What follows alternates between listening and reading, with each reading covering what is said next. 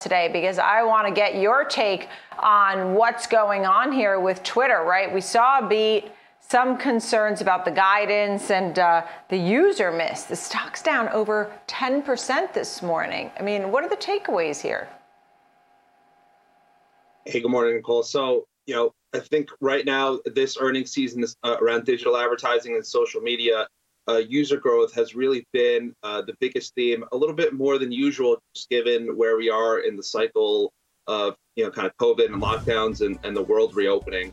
Uh, so it, Twitter put up a decent quarter. They were kind of in line. Their their, their revenue guidance was just a, a slight miss, um, but their their user growth is expected to decelerate into the uh, high double digits.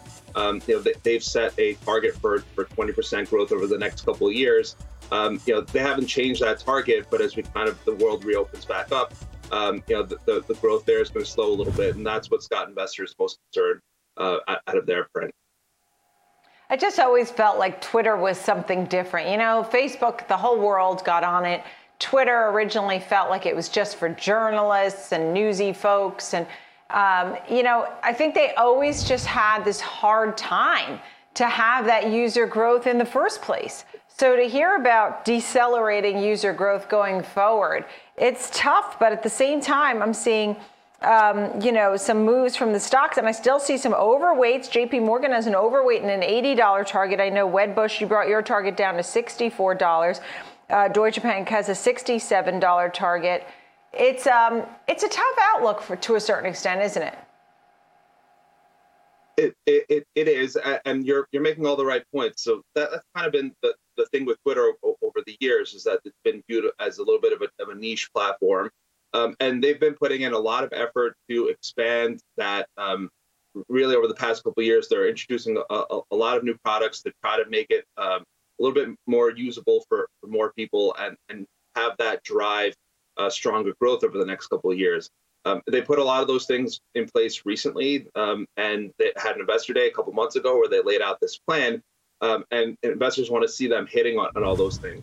Uh, so so that that that's part of the problem here right now is you know, they, they just put out this grand vision um, and now immediately kind of a quarter after a couple months after we're talking about growth slowing understandably to a certain extent just because of what covid was last year and everyone being locked down um, but i think given its history and, and how it's viewed uh, we need to see really strong execution for the stock to keep moving from here yeah, I see what you're talking about. I mean, you, you, talked about Investor Day and how they really touted so much. Can we turn your attention to Facebook? I know that you're also looking closely at Facebook. So, unlike Twitter, which we just said was a little bit of a niche platform, Snapchat, every teenager in America is on that. Facebook, is, is definitely widely loved by grandma and the kids. It's sort of um, a broad base. In fact, they saw a big jump in sales, and it's been referred to the fact that it's in a sweet spot.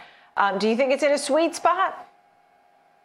Uh, I, I, think at least parts of it are in, in, in a pretty big way. And uh, look, the, the, the, big guys, uh, Facebook and Google, really outperformed this quarter.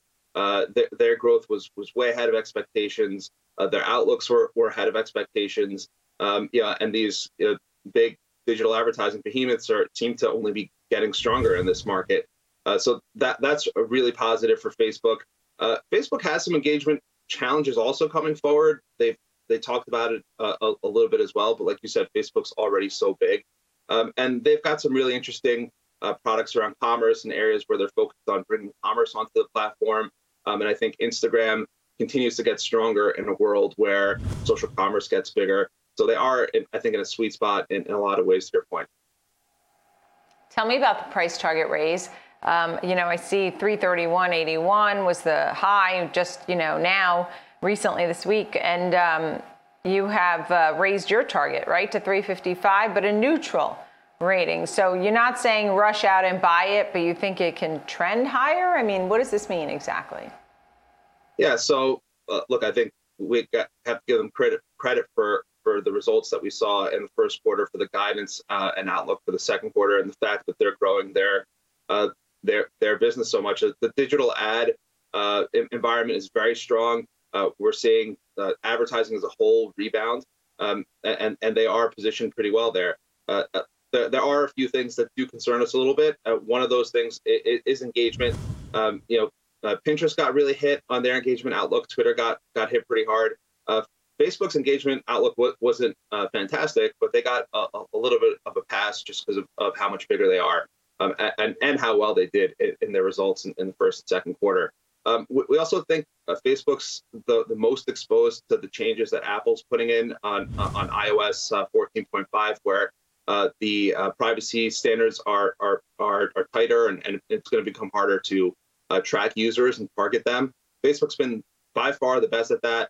Uh, that's that's been their their biggest strength, and so we think a, a more level playing field um, can hurt can hurt Facebook the most re- relatively. So we're as that rolls out, we're a little bit cautious on that area as well.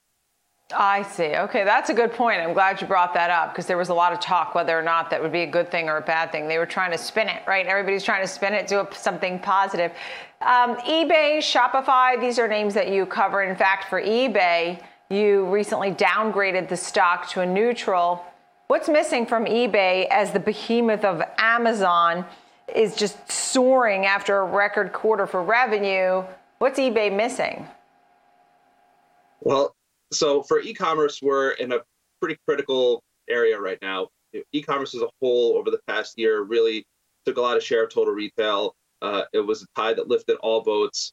Uh, and now as we as we lap all those gains over the over the last year, um, you know, we're investors and they're trying to understand who who's capturing those gains the most um, and who might be giving them back. So, you know, what, what we saw from Shopify is that they they continue to see uh, they expect growth year over year off of off of the COVID comps. Um, you know, Amazon's expecting the same thing. Uh, e- eBay, in, in, their outlook, talked about uh, giving uh, some of those gains back, so they're expecting a, year-over-year decline in, in, their in their and, and their sales. So, um, you know, I think that that was one area that concerned us a little bit.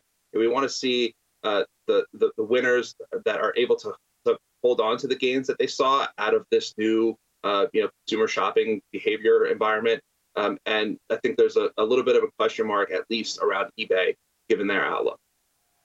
Yeah, well, I, I'm out of time, but just quickly, the consumer, is it more about the consumer not going to spend as much, done with my stimulus checks, I got everything I needed online, or is it more about consumers returning foot traffic back to brick and mortar?